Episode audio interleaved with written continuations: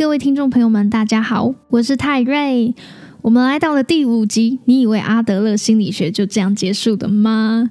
这集我将跟你继续分享《被讨厌的勇气》这本书中，我觉得值得反思的观点。在上一集提到，阿德勒主张人生有三大任务：工作、交友以及爱。那过程中，除了要修炼割舍别人的课题，同时呢，也需要具备社会意识。社会意识，我们今天就是要来探讨这个东西。社会意识，简单来说呢，就是要把别人当做朋友，并且感觉到自己有归属感。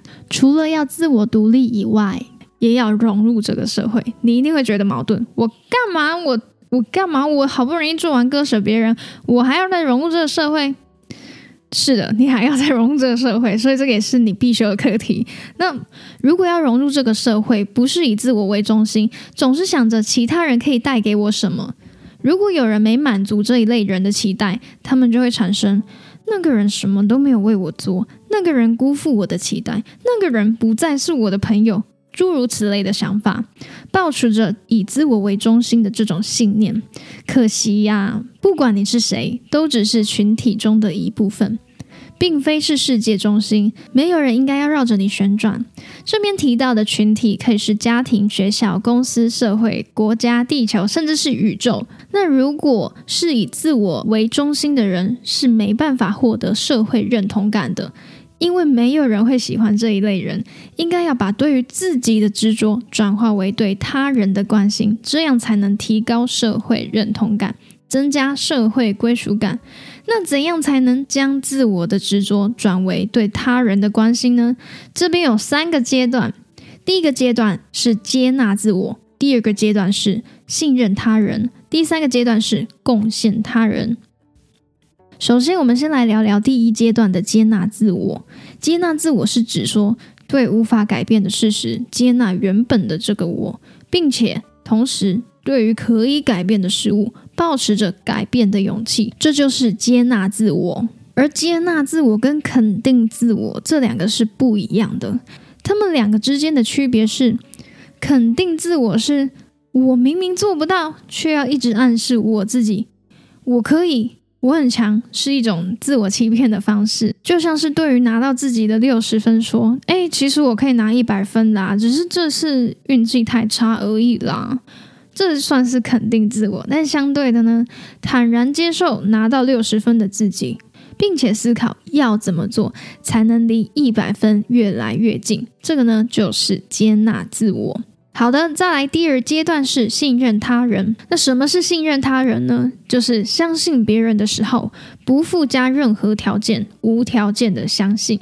信任不是信用，信用就像一种借贷关系，向银行借钱需要有担保品。那信任完全就不考虑担保的问题，不能在相信别人的同时，还要期待对方有所回报。虽然信任有遭受损失的可能，但依然保持相信的态度呢？这个就是信任，无条件的信任才能够建立深厚的关系，也不用管会不会被背叛，只需要考虑自己怎么做就行了。如果遭遇背叛之后会很难过，那就尽情的难过啊！不要为了逃避痛苦悲伤就怀疑猜忌他人，这样是无法和任何人建立关系的。就像是男女朋友在交往的时候，如果有一方对对方起了疑心，觉得对方说不定劈腿，就会开始找蛛丝马迹。不论何种状况，不管这段关系的是非对错。只要起疑心，就会找到一大堆劈腿的证据，像是对方无心的举动啊，和别人讲电话的语气啊，联络不上他的这段时间等等，一切呢看起来都会像是劈腿的证据，即便事实并非如此，也是一样。只要害怕信任，就无法建立深厚的关系。好的，那当可以接纳自我、信任他人之后呢，就代表你已经把对方当朋友、当伙伴了，在共同体中也开始会有归属感。不过，只有这两个是不够的哦，还需要第三阶段的贡献他人。这边所说的贡献，并非是牺牲自我、尽心尽力那种哦，这种是过度适应社会的表现。所谓贡献，并不是说要舍弃自己。去为别人鞠躬尽瘁，其实说穿了，其实也是为了自己实际感受到自我价值才做的哦。为了别人，就是为了自己。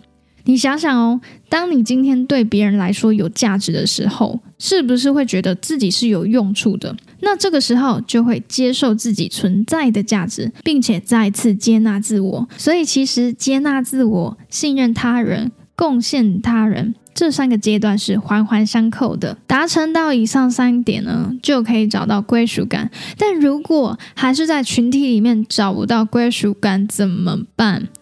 比如说，小明在学校里遭受霸凌，交不到朋友，没办法在学校这个群体中获得归属感。这时候，小明就会想：学校是我的一切，没有其他地方可以让我有归属感。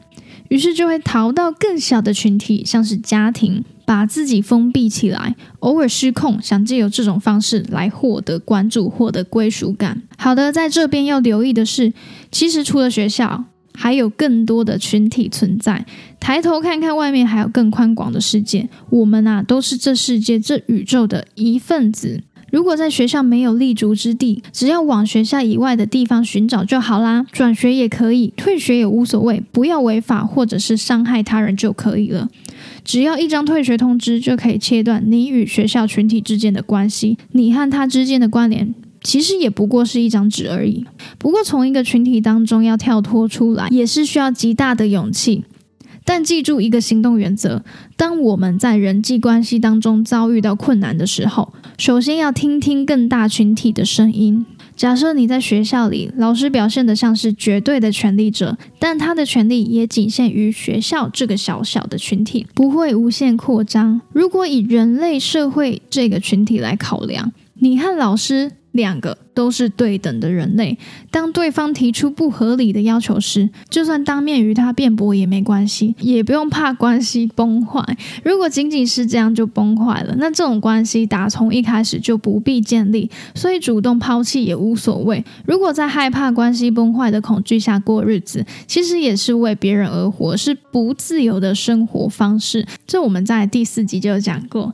好的，总结来说，在拥有社会意识的同同时，也要选择自由，不是一昧的去屈就于他人。在意识上面，我们大家都是对等的，该坚持的地方就要坚持，坦荡荡的不要退缩。好的，我是泰瑞，今天的分享就先到这边。如果喜欢我的分享，就留言告诉我吧，或是赶快去追踪我的 IG。我们下次再见，拜拜。